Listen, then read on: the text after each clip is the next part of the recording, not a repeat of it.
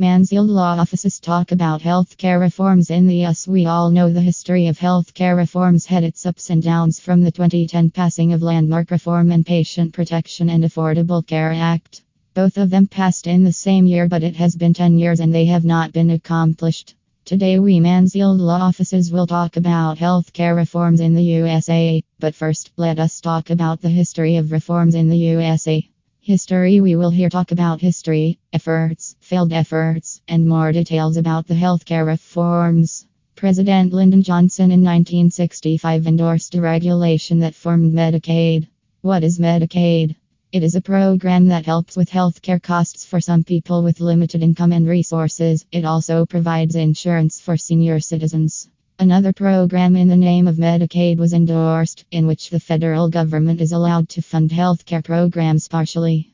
The Consolidated Omnibus Budget Reconciliation Act of 1985 revised the Employee Retirement Income Security Act of 1974. It gave employees the ability to continue health coverage after leaving their employment. 1996 came up with the Health Insurance Portability and Accountability Act. Under this act, health insurance coverage for workers and their family when they lose or change their jobs are protected.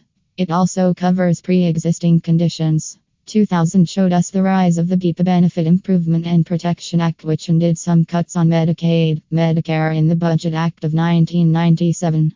2003 The Medicare Prescription Drug Improvement and Modernization Act presented extra coverage within Medicare for self administered prescribed drugs. 2010 gave the USA the Patient Protection and Affordable Care Act, which is also called Obamacare. It included many provisions like creating high risk pools for the uninsured, tax credits, created rate review programs, and many more.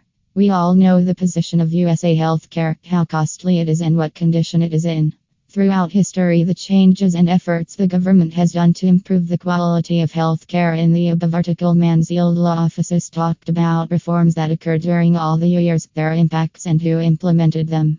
The reforms do not stop here, they will continue to be implemented to make us healthcare better and better day by day.